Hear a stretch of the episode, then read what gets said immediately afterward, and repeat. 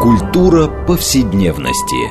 Здесь мы говорим о том, что формирует и наделяет смыслом наше прошлое, настоящее и будущее. Ведущая, главный редактор издательства «Новое литературное обозрение» Ирина Прохорова. Культура повседневности. Программа предназначена для лиц старше 16 лет. Здравствуйте! Мы продолжаем цикл передач под общим названием «Культура повседневности».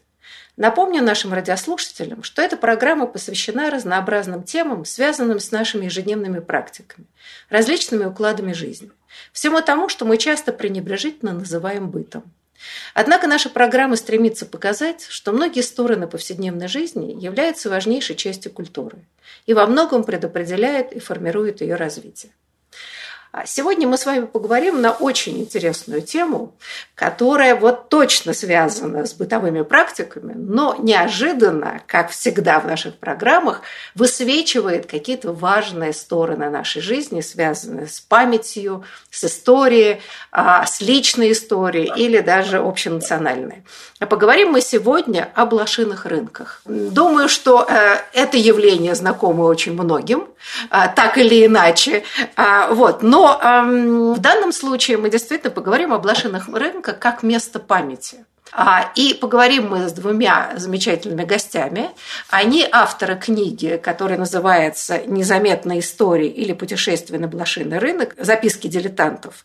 Это Игорь и Наталья Нарские. Представлю их. Игорь Нарский, доктор исторических наук, профессор Пермского университета. Игорь, здравствуйте. Здравствуйте. Здравствуйте. И Наталья Нарская, кандидат социологических наук. Наталья, здравствуйте. Здравствуйте. Я Ирина Прохорова, главный редактор издательства «Новое литературное обозрение», ведущая программы.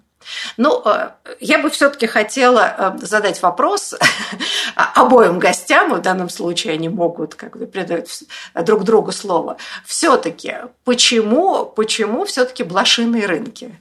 А, тема для исследования, конечно, уникальная, но, я бы сказала, не совсем обычная.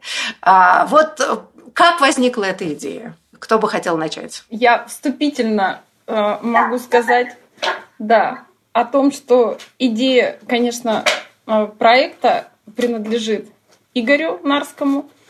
А проект претерпевал трансформацию, тема менялась, и э, блошиные рынки сами по себе являлись для меня местом с какими-то специфическими запахами, людьми, которые э, приносят что-то, чтобы избавиться от вещей э, не очень им нужных уже теперь.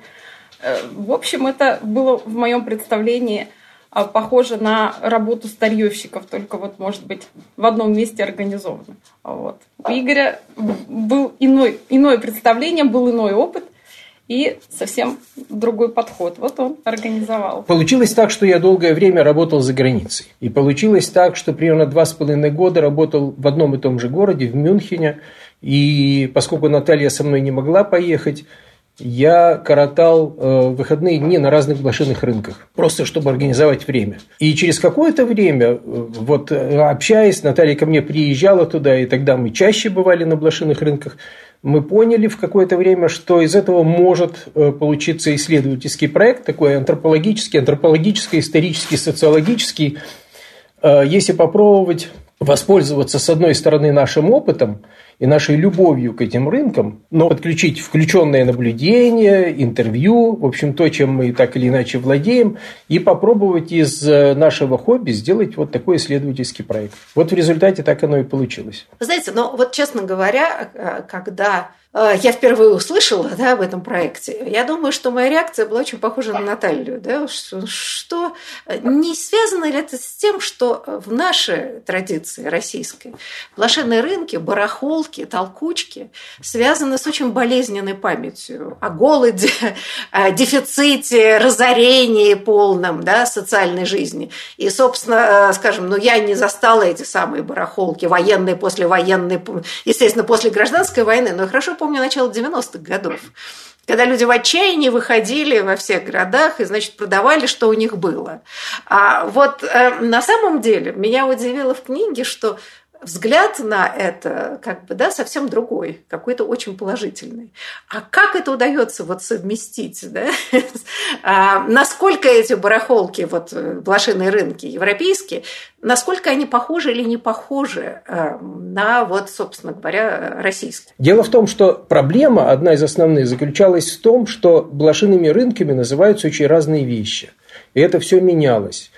То есть э, то, что мы называем барахолками, исходя из нашего российского опыта, это было и на Западе, и у нас, э, на Западе в, первой, э, в 19 и первой половине 20 века, у нас дольше, по 90-е годы, но, строго говоря, с 60-х годов на Западе это меняется, поскольку блажинный рынок с привлечением семантики XIX века начинает восприниматься как некий антипод бездушному холодному капитализму. А, то есть такое место, э, где можно назначать цену, то есть э, влиять на ценообразование, где можно общаться на «ты», где незнакомые люди становятся близкими друзьями, хотя они не называют друг другу ни телефонов, ни адресов, ни зовут друг друга в гости, не встречаются в кафе, но они там встречаются раз в неделю, раскланиваются, говорят о политике, о чем-то еще. Э, это э, стало местом, где продавать и покупать стало незазорно. То есть это стало место для среднего класса. Мы ведь нечто подобное наблюдали в поздние 90-е и нулевые в России. То есть э, блошиный рынок, ну, правда, он стал по-разному называться, это стали в том числе всякие площадки, там, ну, вот э, блошиные натишенки, например. Да, это, в общем, такая вполне элитная тусовка для среднего класса, которая сейчас, конечно, просела по разным причинам, ну, начиная с коронавируса, но тем не менее. То есть, это блошиные рынки, которые вполне престижны. Ну, вот та самая горбушка, да, знаменитая, где... А да, и да. технику покупали прежде всего, и чего только там не было. Да? Мы можем назвать это блошиным рынком? Отчасти да, отчасти да, но это не те блошиные рынки, которые нас интересовали. У нас было важное ограничение, это должны были быть э, рынки с э, антикварным сегментом. Нас за это, правда, Галина Орлова ужасно раскритиковала за то, что вот мы такие снобы и непременно, чтобы вот антикварный рынок, что это что-то такое пренебрежительное ко всякому хламу и прочему. Но, но вот так вот получилось. Просто поскольку мы интересовались тем, как люди общаются с прошлым, нас не интересовали рынки, где продают все подряд. Ну, то есть все подряд тоже, но вот не новые товары, не, не, из, китайской, не из китайского ширпотреба, не, не там батарейки. Э, ну, понятно, ну то есть не какое-то современное стандартизированное, а если я правильно поняла из книги, что вас как раз интересовали вот то, что называется какие-то вещи индивидуальные, принадлежавшие когда-то людям, да, которые попадают, и за этим стоят какие-то истории, о которых можно догадываться или спросить.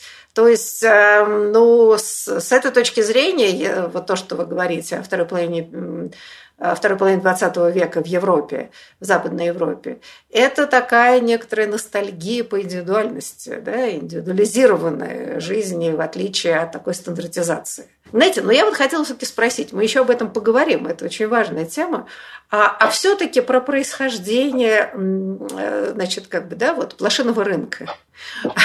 Вот, вот почему. Ну, то есть барахолка понятно, да, вот если мы берем российские, э, всякие толкучки, тоже легкое, так сказать, да, семантически очень легко просматривается. Что, почему блошиные рынки? Причем здесь блохи, я извиняюсь. Ну, э, содержательно это, конечно, связано с миграцией прежде всего. Э, блошиные рынки, э, э, там, в общем, семантика очень разная. Кто-то связывает это с тем, что там продается старье, кишащее насекомыми, кто-то связывает с отношением слоев состоятельных к слоям несостоятельным, которые копошатся там сами, как, как какие-то насекомые. Вот, кто-то это связывает вообще, ну, ну с кем-то, с блошиными цирками, при которых существовали эти блошиные рынки. Но вот э, там, там э, много, много всего, э, но в целом это связано с миграцией и с тем, что население в XIX веке оказалось подвижным. Уходя на новое место, нужно избавиться. На новом месте можно купить также дешево, если воспользоваться опять этим же институтом Вот, э, вот э, наверное, так. Ну, гораздо старше, чем блошиные рынки, э, рынки, как они, вшивые назывались, российские вшивые рынки, 16-15 век, э, турецкие базары вшивые, немецкие э, вшивые рынки существовали с 14 века, 16 век, самый знаменитый вшивый рынок – это Нюрнберг, но это совсем другие явления. Вот в XIX веке это становится массовым явлением, и оно связано с миграцией, капитализмом бедностью? Ну, я думаю, что бедность и вшивость в каком-то смысле синонимы, да, это всегда было э, как вот э, такое да, э, представление о бедности. Возможно, все-таки действительно, но поскольку блошиные рынки предполагают прежде всего, что там какие-то дешевые бросовые товары, так или иначе, вот, да, это начиналось так. Ну, кстати говоря, я помню, разговоры моих коллег, э, которые посещали в Париж, э, приезжали в Париж и шли на этот рынок Тати, ну, то есть, собственно, блошиный рынок. Очень дешевый, и они были удивлены, ну, как в начале 90-х у нас было ощущение, что нет, да, вот теперь мы должны покупать какие-то бренды. Мы наносили всякой ерунды, значит, хотим, и были совершенно удивлены, что там огромное количество вполне себе солидных людей, которые там выбирают какую-то одежду вполне приличную, очень дешево. И это поражало. Так что, да, вот я думаю, вы правы, что произошло такое, я не знаю, так сказать, повысился статус этих блошиных рынков, э, да, они перестали быть блошиными или вшивыми. Вы знаете, Наталья, а вот что меня эм, очень привлекло, той части, которую вы писали, это объяснение притягательности эм, блошиных рынков, а, но вот э, да, ностальгическими эм, эмоциями. Вы могли бы немножко сказать, э, может быть, поговорить об этом? Что имеется в виду? Ну, лично для вас, да, потому что вы высказывали да. свое мнение, да? О какой ностальгии идет речь? Почему ностальгия? Да. Спасибо, Ирина Дмитриевна. Да, это действительно э, такой эмоционально затягивает э, ощущение поиска чего-то утраченного или ассоциаций каких-то. Эмо эмоции во многом присутствуют. Вообще и в книге это есть. Само название «Блошиный рынок», э, о чем вот мы сейчас говорили, отталкивает. Но отталкивает вот современного человека именно вот э, смысловыми такими нагрузками, которые могут стоять за названием. Вот. И когда Игорь мне рассказывал, что есть вот такие вот интересные места, что можно в разных странах или э, в столицах особенно посещать а, в воскресенье толкучки, конечно, мне это казалось просто почти невозможным. То есть это не музей, это не магазин антикварный на Арбате, например, или в Нижнем Новгороде. Вот. И это было э, интересно только потому, что это было интересно Игорю. Потому что здесь, в Челябинске, мы знаем, что это геральдика, марки с детства, что собирали, да, нумизматика. Вот, что-то такое, что действительно продавалось на рынках здесь. А, и, в общем-то, все. Я там об этом пишу о своем представлении, когда а, рассказываю о том, как Игорь мечтательно мне говорил, что он бы хотел собирать, наверное, скобяные изделия или замки. До сих пор мы об этом смеемся. Вот, потому что вообразить а, такое многообразие и такие формы интересные – и звери, и птицы, и растения в виде ручек дверных, например, или... Было бы шикарно. Представляете, у вас в квартире были вот такие бы ручки. Свинчивали бы у вас ради ручек, я бы сказала. А все-таки, все-таки, вот когда вы втянулись, да, вот вы там описываете, что в итоге муж вас убедил, и вы втянулись. А вот объясните мне, э, а именно как работала ваша вот такая ностальгическая реакция? Она связана с чем? А, прежде всего, конечно, это было связано с семьей, с родителями моей мамы, которые воспитывали меня, когда родители доверяли меня, бабушке и дедушке. Вот это был замечательный дом, Это были очень теплые, доверительные и уважительные отношения а, с дедушкой и бабушкой и с семьей мамы.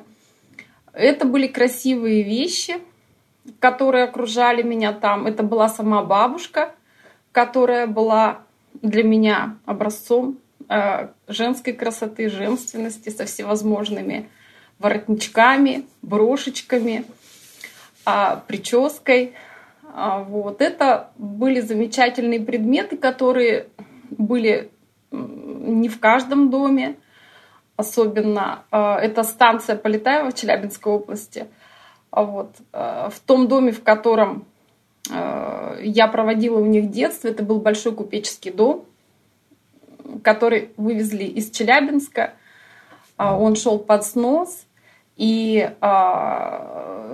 дедушка с бабушкой смогли его выкупить и разобрали, родственники помогли и перевезли в Полетаево. То есть это был довольно большой дом, это был, был интересный интерьер с, блаш, с большим зеркалом, их было даже два, в деревянных рамах резных, а с красивым комодом, на котором бабушка располагала какие-то вещицы замечательные, всегда стояли фотографии, а, подарки, а, кружевные, связанные ей салфетки – вот. Ну и и, и, То есть, и... правильно я понимаю, что все это вы увидели на блошином рынке?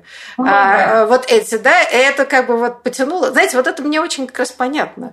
А, ну, То есть, я не была на блошиных рынках, но а, вот иногда там, гуляя по какому-нибудь городу, ну, заходишь в антикварный магазинчик, да, а там вот действительно какие-то, не знаю, там часы, какие-то коробочки, что... и ты вдруг какие-то вещи узнаешь из какого-то раннего-раннего детства, да, то ли ты у бабушки видела, то у каких-то родных, то у каких-то друзей, те вещи, которые исчезли, да, вот, как бы, и, и это создает какое-то поразительное ощущение, ну, вот такая машина времени, в поисках утраченного времени, я бы сказала так, если назвать высокопарно блошиный рынок. Но до этого, до всего нужно было вот просто чувственно добраться, дойти, то есть сразу это не могло вот возникнуть ощущение комплексно, а, это очень пошагово, а, очень мелкими такими шагами, приближаясь к старым вещам, когда ты можешь открыть а, дамскую сумку и действительно оттуда аромат стойких духов.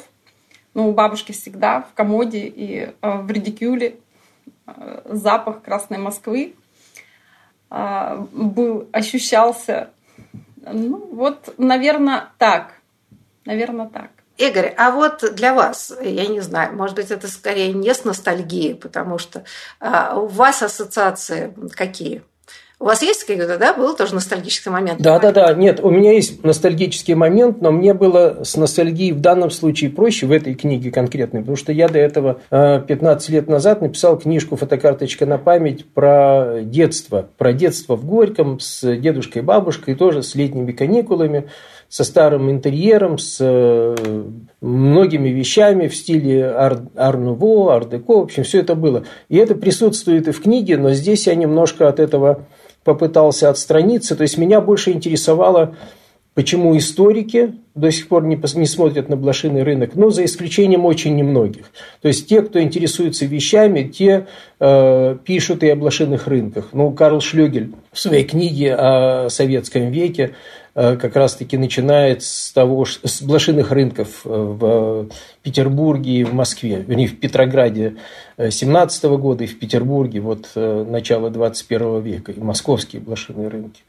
Вот, как, очень интересно, как об очень интересном месте – Э, Наталья Борисовна Лебина много писала о вещах, и у нее тоже блошиные рынки есть. Э, ну, Елена Осокина, э, которая пишет о Тарксине и, и, и об иконах, естественно, пишет о блошиных рынках. Но это исключение. Вот меня интересовало, почему историки не заметили. И антропологи очень долго не замечали. Блошиные рынки казались чем-то таким маргинальным и очень молодым.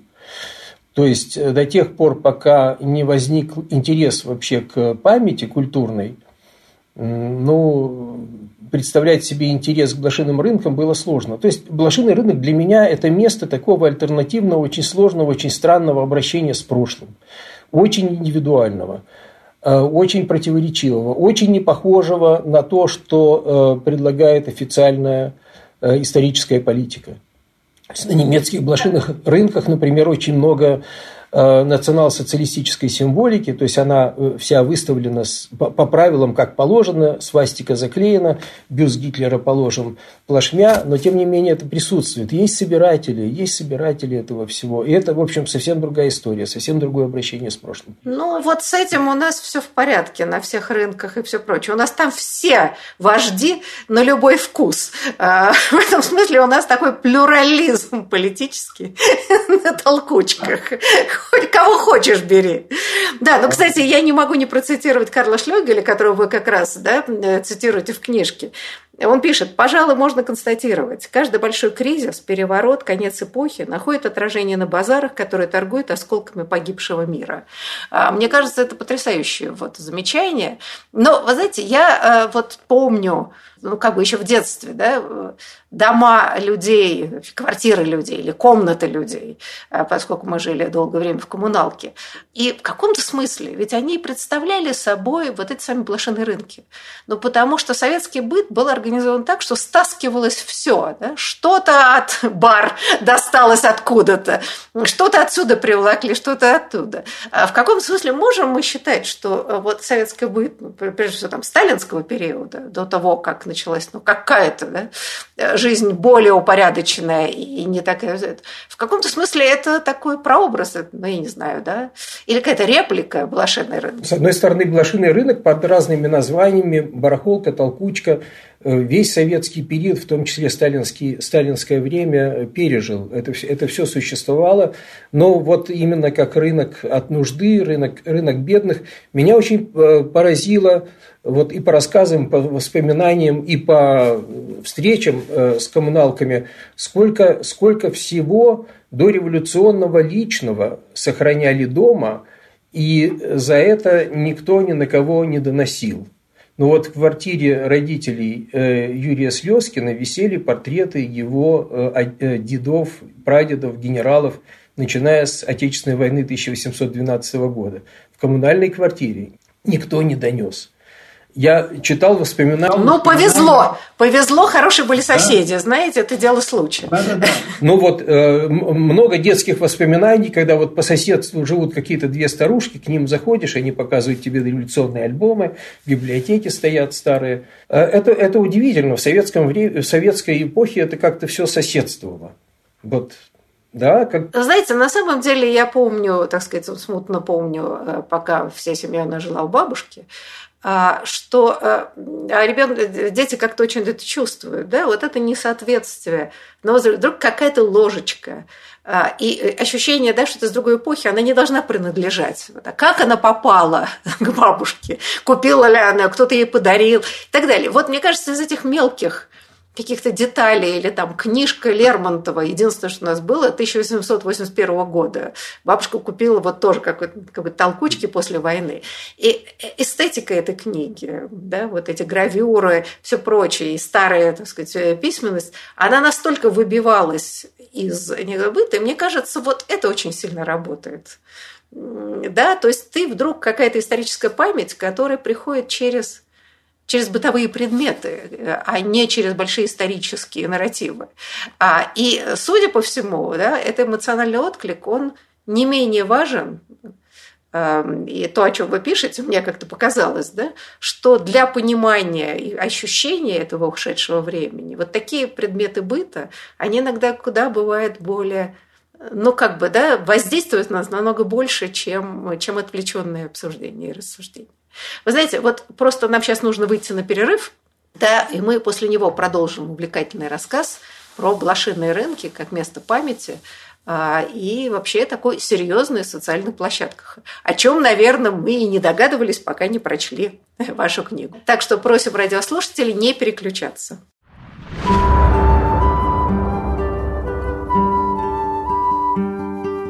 Здесь мы говорим о том, что формирует и наделяет смыслом наше прошлое, настоящее и будущее. Культура повседневности. Мы продолжаем нашу программу э, в рамках проекта «Культура повседневности». Напомню нашим радиослушателям, что мы сегодня беседуем о э, блошиных рынках как место памяти – и я бы сказала, постижение истории, не побоюсь такого вот выспренного выражения. И беседуем мы сегодня с двумя нашими гостями. Это Игорь Нарский, доктор исторических наук, профессор Пермского университета, и Наталья Нарская, кандидат социологических наук. Они авторы книги, которая называется «Незаметная история» или «Путешествие на блошиный рынок. Записки дилетантов». Собственно, мы э, обсуждаем этот феномен, отталкиваясь от очень интересной книги. А, вы знаете, а я хотела э, вот какой вопрос вопрос. А все-таки эм, можно поговорить о том, как устроен этот блошиный рынок. Вот если какие-то да, принципы, которые закономерности, и э, какие-то неписанные законы, а, вот можно было бы так немножко описать, потому что, потому что это кажется всегда, что хаос, а часто за хаосом возникают какие-то вполне себе жесткие конструкции. А, вот, а, собственно, есть ли какие-то, можно ли выделить какие-то принципы, по которым строится блошиный? Да, конечно. Это, это пространство, которое, в отличие от России, очень жестко организовано. Ну вот в Германии совершенно точно. От рынков России. От рынков, от блошиных рынков России. Существует э, ну, юридическое сопровождение. Нельзя на блошиных рынках непрофессиональным торговцам торговать золотом, например, или серебром с ценами выше 50 евро. Запрещено торговать слоновой костью э, от слонов, убитых после 1988 года. Ну, то есть, с одной стороны, есть запреты. Э, запрещено обманывать покупателей. За это, по жалобе покупателей, если им всучили э, какую-то дрянь, торговцы могут больше не пустить. С другой стороны, естественно, все это легко обходится. Полиция там не появляется или появляется очень редко. Налоговые агенты там не появляются или появляются очень редко, и торговцы тут же куда-то разлетаются, прямо как во время облав в советское время, когда блошиные рынки были запрещены. Не все, но, но бывает, не да. все, но есть такие, да, которые... Да, да, прямо пустеют блошиные рынки. Да, вот. Уходят со столиками. А, это с одной стороны. Вот. Э, и с другой стороны, получается, что это такая серая зона. Там есть преступники, есть карманные воры, поэтому нужно быть очень э, осторожным. Нужно знать правила общения. Все на «ты», но под кожу никому лезть нельзя, э, ни со своими историями и никого выспрашивать о частном э, нельзя. Еще из правил, наверное, стоит добавить э, то, что присутствует коммуникация такая вот очень позитивная. То есть, как правило, неважно, торговец, покупатель, мужчина, женщина, а, обязательно нужно поздороваться, улыбнуться, а, поинтересоваться товарами, а, предметы, которые присутствуют, должны вызвать интерес. Человек, как правило, что-то хвалит. Вот. И ни в коем случае нельзя назначать самому цену. То есть а, есть такой формат, когда человек может взять вещи и сказать, а, можно мне вот это за 5 там, франков или евро, неважно. И вот это нарушение, как правило, всех правил. Этикета, да? Негласно. Даже если это стоит 3 евро.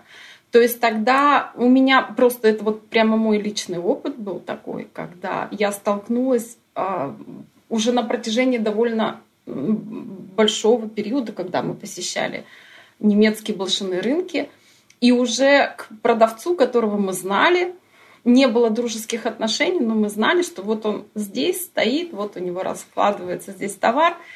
Я подбежала, как ребенок схватила то, что мне понравилось. Такой интересный интерьер, интерьерный термометр, вот замечательный. А, и показала ему и сразу спросила, но у него там то ли ценник был, я сейчас уже точно не тоже ценника. не помню. В общем, как-то то ли это был стол, где все там по какой-то примерно цене. То есть мы знали примерно уже, что бы это могло стоить. И он сказал нет, это не продает. Обидели, обидели человека да, нельзя. Знаете, ну вот из того, что вот я слышу, да, ну, начинаешь вспоминать, ну, разные, так сказать, да, опыт, ну, там, не знаю, на базарах, восточных или прочее. А есть ощущение, если верить вам словам, что все таки это очень такая, да, очень тонкая система коммуникации, прежде всего. Люди вступают в общение, да, и, да, и в этом смысле вот идея, кто когда назначает какую цену, система торговли, а, странным образом это и есть вот такое, да, социальность где, где не, все вроде бы добровольно вступают в какие-то отношения, да, но выстраивают очень важные рамки ну вот вы говорите, что нужно быть приветливым, да, если вы придете с какой-нибудь физиономией, вам не продадут, даже если это выгодно. Да, это, это такое воспитание чувств, как ни странно. А, а вам не кажется, ну, не знаю, Игорь или нет, что вообще-то блошиные рынки, да, но они вот, это их можно вполне приравнять к любой такой форме, когда люди торгуют вне государственных жестких каких-то ограничений структур. Да, конечно. Вот если а вот эта коммуникация вообще, это, наверное, главное. И там в книге об этом есть, что одна из функций блошиных рынков это как раз-таки коммуникация. То есть большинство покупателей, продавцы тоже нередко, покупатели большинство приходят просто, как сегодня говорят, потусоваться.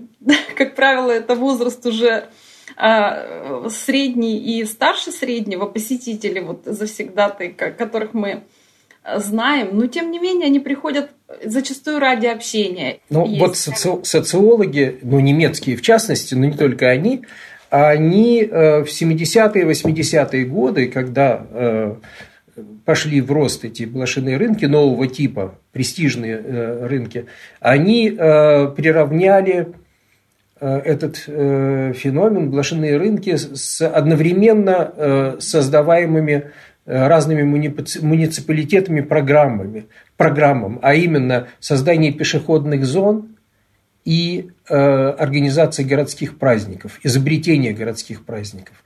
Это происходило везде одновременно. Вы помните же, пешеходные зоны в советское время тоже 70-е годы в значительной степени, 60-е, 70-е годы, и городские праздники, да даже чуть позже, 80-е когда все вдруг стали праздновать э, рождение города где-нибудь в начале сентября. И блошиные рынки в этом смысле очень похожи, потому что это тоже место коммуникации прежде всего. Это место, э, э, куда можно убежать от одиночества. В большом городе это городское ну, явление. Да. Ну, то есть это такая гуманизация городского пространства, да, и оно происходит в разных сферах. Э, с одной стороны, действительно, эти праздники, с другой стороны, вот такие зоны ну, какой-то свободы, да, свободного общения. Но, вы знаете, на самом деле это всегда очень интересно. Ну, там в какой, на какой рынок не зайдешь или базарчик. А все время есть ощущение, что это такая интересная самоорганизация общества где люди устанавливают, ну да, вот есть какие-то ограничительные законы, но которые, как вы говорите, всегда обходятся. Из-под полы торгуется всегда чем-то большим, чем разрешено, и не поймаешь. А с другой стороны, вот это взаимное уважение, да, вот эти все этикеты, способы общения. Но вот появляется, что, появляется, что без всякого давления государства или каких-то установок люди выстраивают правильную систему взаимоотношений. И вот это очень любопытно.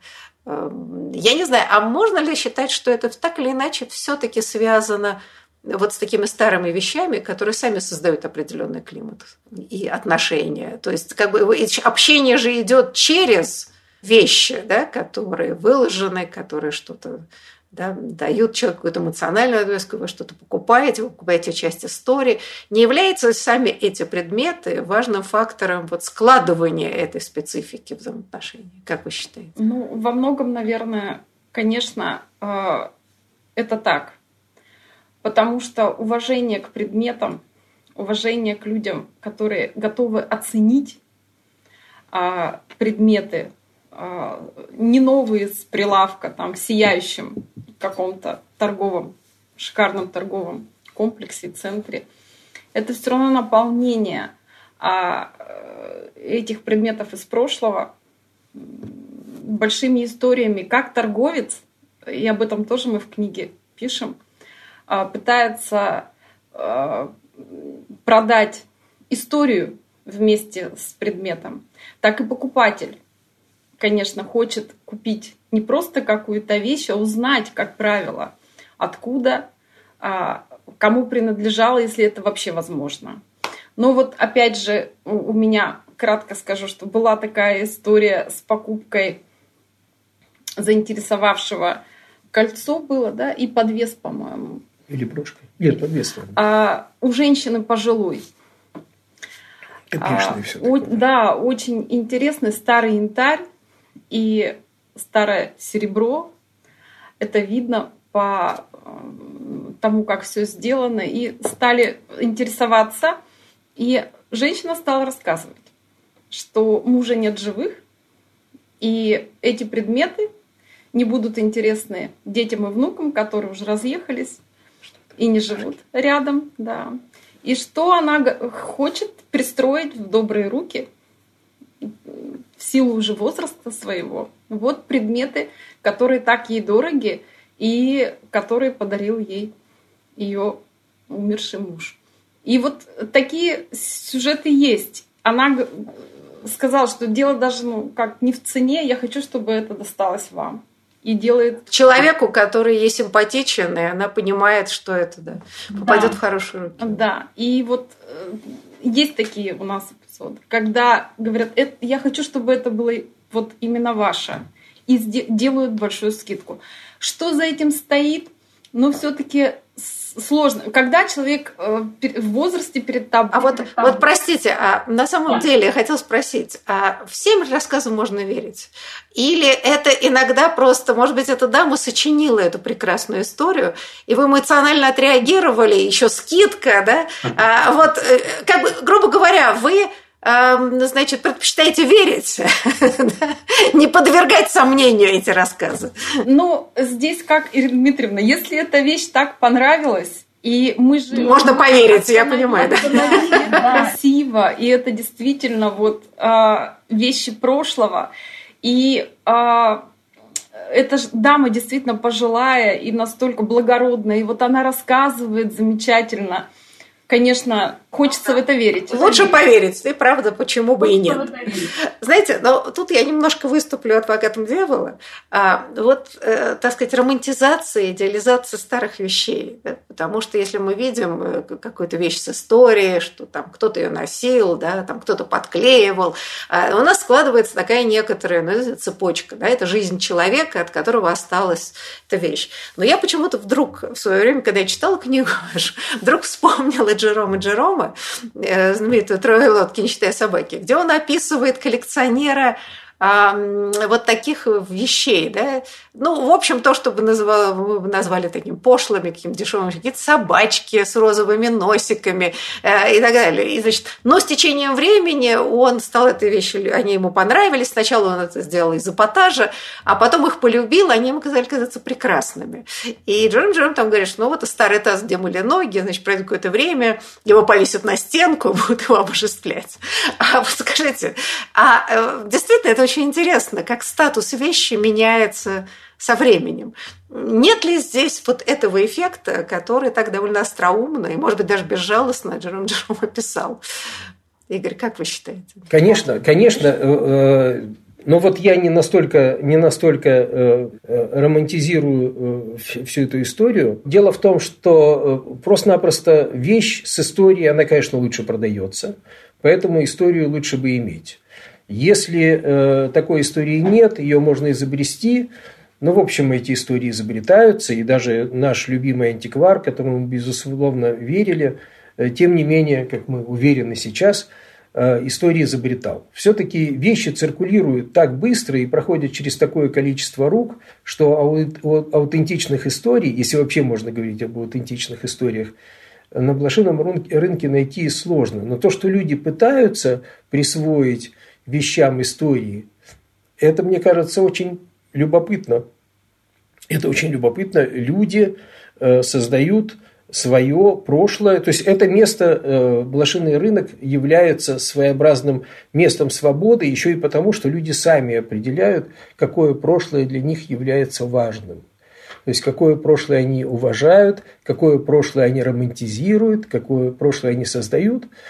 Вот. Мне кажется, это, это, это очень важно. То есть один из э, но центральных моментов заключительных книги э, заключается в том, что мы все имеем право на собственную историю, и не нужно нам э, рассказывать, чем мы должны гордиться, за что мы должны. Ну, то есть, вот вот э, мы имеем право на историю. И, э, мы имеем право на изобретение истории. Да? Мы выстраиваем свою историю личную и так или иначе привязанную да, к большой истории.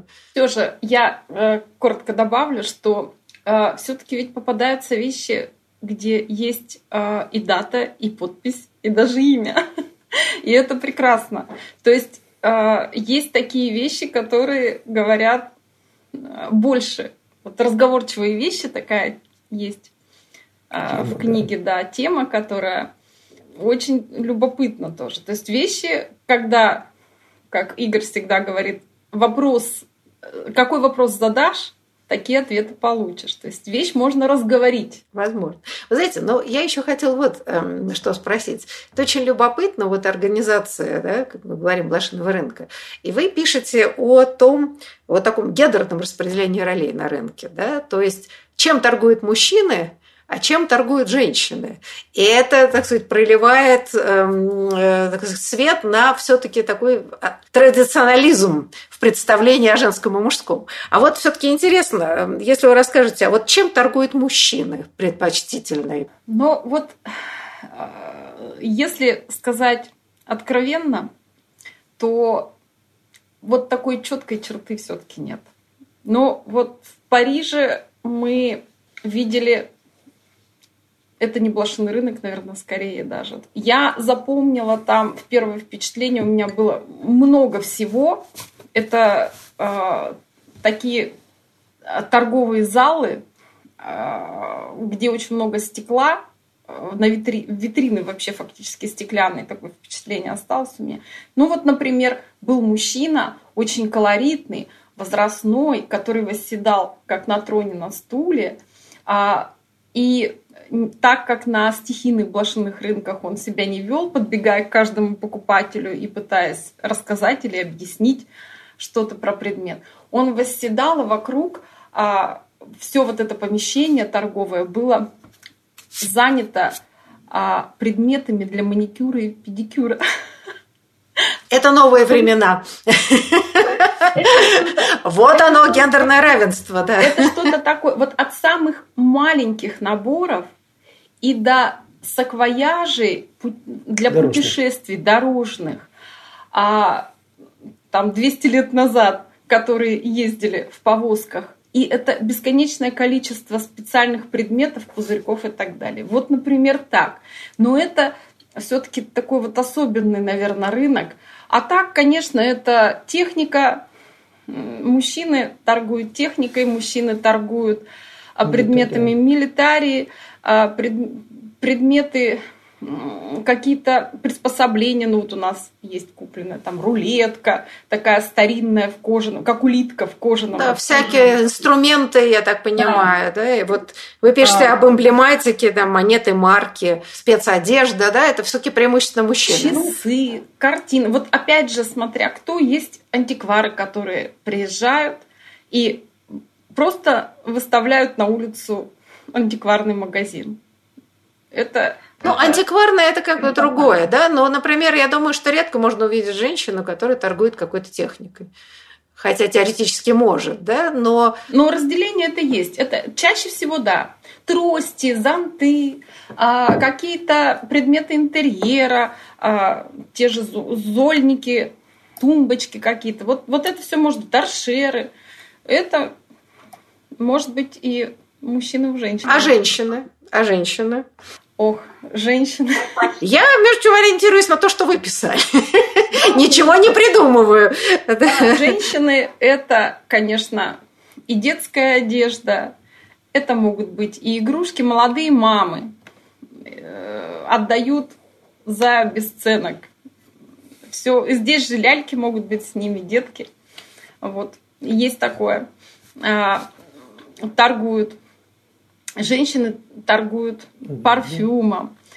посуда. Посудой, видимо, ну да, кухонная вот, да. То есть все, что связано, так сказать, вот условно говоря, традиционно женской сферой деятельности. Да. Еще, знаете, очень интересный такой момент, что, конечно, мы после вот этих блошиных рынков, которые, множество которых мы посетили, посмотрели и кое-что смогли привести с собой, очень сложно прийти в магазин и купить простую вещь, ну, например, фоторамку. Это почти невозможно теперь, потому что э, ну, соотнести то, что можно приобрести там по красоте, по эстетике, вот это какой-то, отрастили какой-то особый орган восприятия вот этой вот красоты. Сохранность прекрасная у вещей. Есть очень красиво. Чашки. Разве можно было себе представить, что вот можно прийти на такой рынок, где вот торгуют с прилавков и купить а, чашку кофейную или чайную, с которой потом приходишь домой и моешь ее и пьешь хотя там где-то... Ну, это-то как раз я легко могу себе представить, потому что ну, вот идея купить какую-то такую старинную чашку, она вполне ну, привлекательна. Вы знаете, а Игорь, а я хотела вас спросить, да, вот время наше подходит к концу, к сожалению, мы, как всегда, ничего и не успеваем обсудить, но пусть прочтут наши радиослушатели эту замечательную книгу со многими примерами и чудесными судьбами людей и вещей. А вот я хочу спросить вас такой личный вопрос. А какой самый любимый предмет, который вы купили на, на блошином рынке, если такой, или, может быть, пара, вот, которые стали вашими талисманами, я не знаю, неотъемлемой частью вашего быта.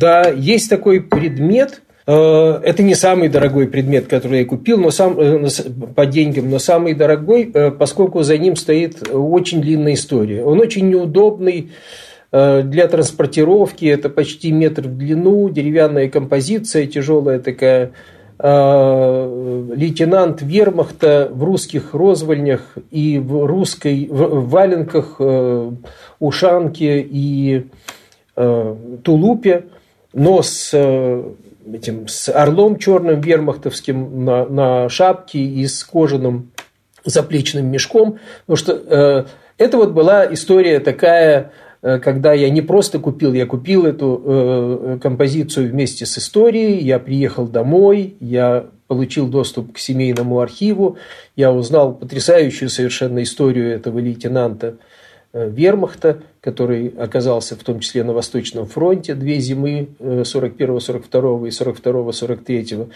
И, в общем, этот предмет хранится у нас – на, на одном из шкафов, потому что никуда он не помещается, он занимает слишком много места, и он достанется Челябинскому музею когда-нибудь, э, краеведческому, историческому, или архиву, посмотрим. Э, в общем, самое ценное это, это э, вот вещи с, с историями, и очень ценно это э, найденные там дружеские связи и э, люди, которые потом тебе присылают э, фотографии, пишут, дорогой Игорь, дорогая Наташа, от ваших друзей с такого-то блошиного рынка. Ну, вообще вот эта история с приобретением Э, вот это пано, или как называется, это действительно жизнь и судьба. Да? Вот это проявляет э, чудовищную трагедию а, и воскрешает всю да, очень сложную систему взаимоотношений, взаимной ненависти а, какого-то, да, и всю эту трагическую историю, это правда очень важно и интересно. Ну, я хочу поблагодарить замечательных гостей. Большое вам спасибо за интересную беседу. И до новых встреч. Вы меня так заинтриговали, что, пожалуй, что надо сходить на блошиный рынок. Что-то себе, может быть, найти очень важное и личное. Спасибо. До свидания.